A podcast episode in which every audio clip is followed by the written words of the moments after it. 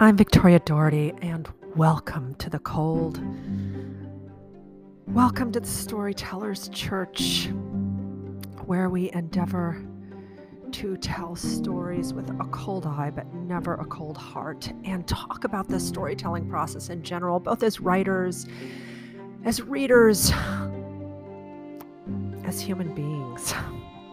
Um, I'm at a particular point in my stories right now I'm in the middle, and well, it is it is a difficult and exciting place to be.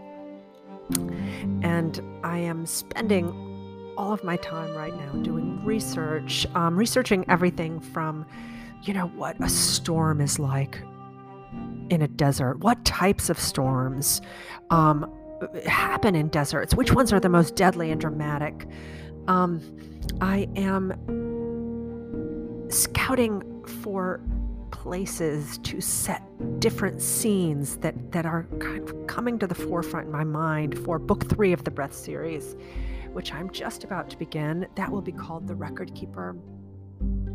And I am still sort of dripping in the story and the atmosphere of primarily book two, which came out just a few weeks ago. And I'm, I'm using all of the, the sort of different things that inspire me and motivate me. And, you know, one of those things, well, it's quotes basically. Um, quotes in general are a bit like prayers for me. Like little bits of wisdom from people who are far more accomplished than I am and who have been through the ringer and have come out on the other side. And these really help me to look at things outside of my own headspace, talking me out of my tree one foothold at a time.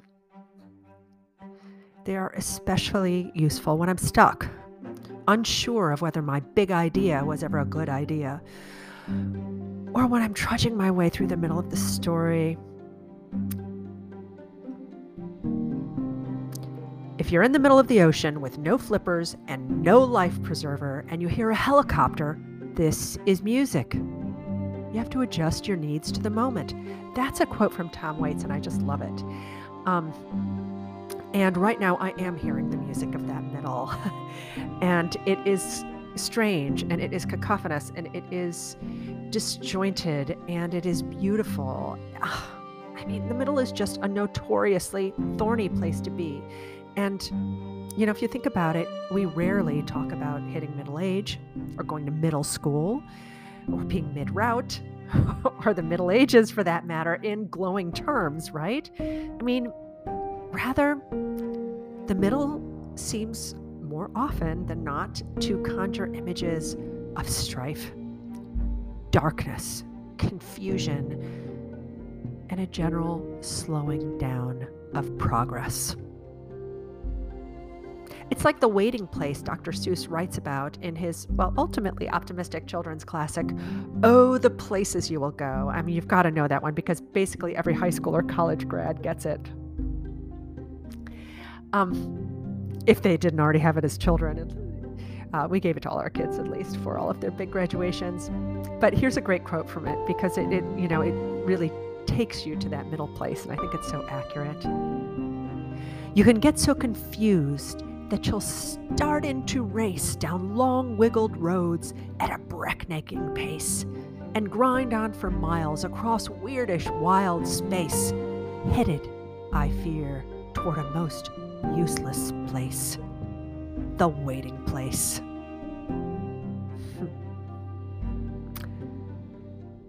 For a writer, the middle, the waiting place, is that stage in a manuscript where we no longer feel the wind at our backs, the way we did when we launched our tale, or see the light at the end of the tunnel, the way we do when we're marching towards our fireworks of an ending. The middle of a novel, or a trilogy, or a longer series is a place that's hard won, chapter by chapter.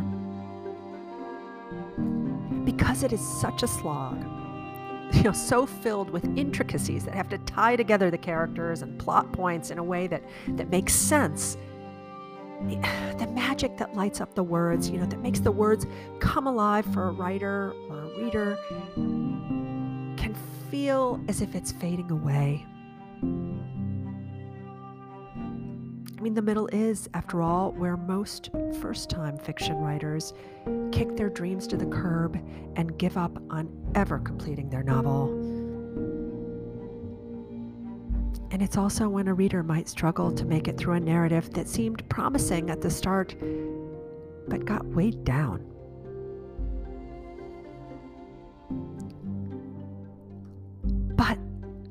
For me, the middle is so worth it.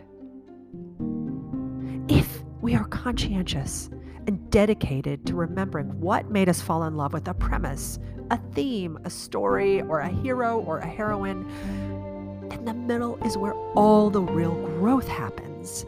It's it's the place and time where our characters discover who they really are, what they're made of, and which potential lovers are worthy of their hearts. It's where they fall down and make colossal mistakes, then have to figure out how to fix them. It's where they lose their innocence and not only have to make peace with their discoveries, but must endeavor to turn trouble, even tragedy, into triumph you know, there's this marvelous quote from um, Andre Gide. Oh, I'm a notorious mispronouncer. G I D E. He is the winner of the Nobel Prize for Literature, and he says, It is unthinkable for a Frenchman to arrive at middle age without having syphilis and the cross of the Legion of Honor. And I just think that's fabulous because it does turn um, to turn the middle into a triumph. You know, it, it acknowledges, for God's sakes, that that you have gotten to the middle through blood, sweat, and tears. Now, in my case, the middle has involved, as I said, you know, it's finishing the big book in the Breath series, book, big book number two, um, called Of Sand and Bone, right? And I won't pretend it has been a daunting task. Not only does Of Sand and Bone have to work as a standalone novel with its own beginning, middle, and an end, and for those of you who don't know what a standalone is within a series or a trilogy, it basically means that regardless of which order you read the trilogy, you can read the novel as its own story without having read other books, you know, in the series or the trilogy. Um, anyway, so not only does Of Sand and Bone have to work as this standalone, right, um, with its own, you know, story arc, but it also has to serve as the middle point for the series. Pushing forward the machinations of the plot without losing the framework of the epic and continuing to develop the characters who have a purpose and objective in all of the books, right? Has felt a bit like being one of those um, acts in a variety show where the guy comes out to spin plates with one hand, juggle with the other, all while, you know, skateboarding on roller skates or something like that. But I think it's been worth it.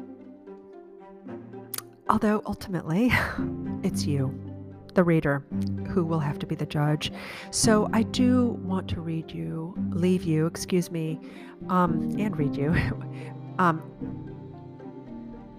I want to leave you with something that I'm actually going to read, and it's not another quote. It, I'm going to read you a part of the middle of Of Sand and Bone. Um, this part, uh, the, the book primarily takes place in Cairo in 1902, and, and, and this short segment takes place, um, it takes place then exactly. And in it, our lovers, Layla and Ripley, are discovering well, are discovering about themselves. They are discovering that they are recurrent souls who have lived many lives and who are being hunted by a killer from their first life and are also having to endeavor to um, undertake an enormous quest, and all of humanity is at stake. I have to get out of here, I blurt out before Ripley and his father can even utter a greeting. I'm going to see my father in Aswan. Even I can see how jagged my movements are as I make my way through their sitting room, intent on going up and packing my things. Layla, Ripley says, what on earth? As happy as I am to see him, even Ripley cannot console me. Nothing. Everything. I just miss him. And with all that's happened, I think it would be best if I go. Dr. Davies looks to Ripley in distress, and I let my face fall into my hands. I've made a mess of this already, I can see, and the two of them must think I need an alienist. Steeling myself, I put my arms to my sides, trying my best to keep my lips from quivering. Ripley steps towards me, but I put out my hand for him to stop. You should never have let her go to that hotel with you and, and, and the Lieutenant General, for goodness sake, Dr. Davies says. A woman, particularly of Layla's delicate age, shouldn't be subjected to. Oh, Dr. Davies, for the love of God, I've seen more blood and death than you ever will in your one measly life.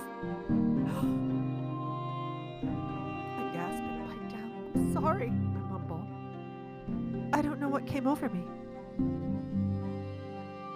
Dad, if you'll excuse us, I'm going to take Layla upstairs. I feel Ripley's hands upon my shoulders and know instantly how wrong I was. I walk into his arms, needing every bit of his comfort, and he holds me better than anyone ever could.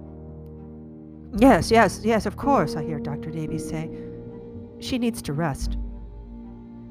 That's the last thing I need, I want to say. I breathe deeply and deeply into Ripley's chest, where his heart beats, wishing it could be bare and I could feel the raw warmth of it. Ripley stoops down and hooks his arms beneath my legs, lifting me up. He carries me up the stairs and takes me to my room, laying me down upon the mint coverlet. Sweetly, he removes my shoes and places them next to my bed.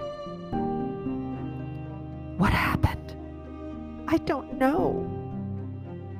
He takes my hand and sits at the edge of my bed, just as I had done to poor Edna's mother. I wish it was just that I was going mad, I say. A frightened girl who has just seen too much for her sensitive nature, too much death, Ripley's finger touches the hollow in my neck, and my whole body comes alive to him. A sensitive nature, he teases? Hardly. I tell him everything that happened at Mrs. Watson's, the whole story coming out in a torrent. He listens carefully, stroking my head, holding my hand. I feel as if we're being haunted, I tell him like the stories in my books, like my dreams. He leans over and kisses me so tenderly. My temple, my cheek, my lips. What if we're not the ones being haunted, but those doing the haunting? I whisper. What if somehow all of this is our fault? Ripley unbuttons his shirt and holds my hand to his heart. I want to bore through his chest and hold it, red and beating in my hands. I want to crawl inside him and shelter behind his bones. But his eyes give me strength. The rivers of amber and blood within them rush and glimmer. Then I shall make it right if it's the last thing I do.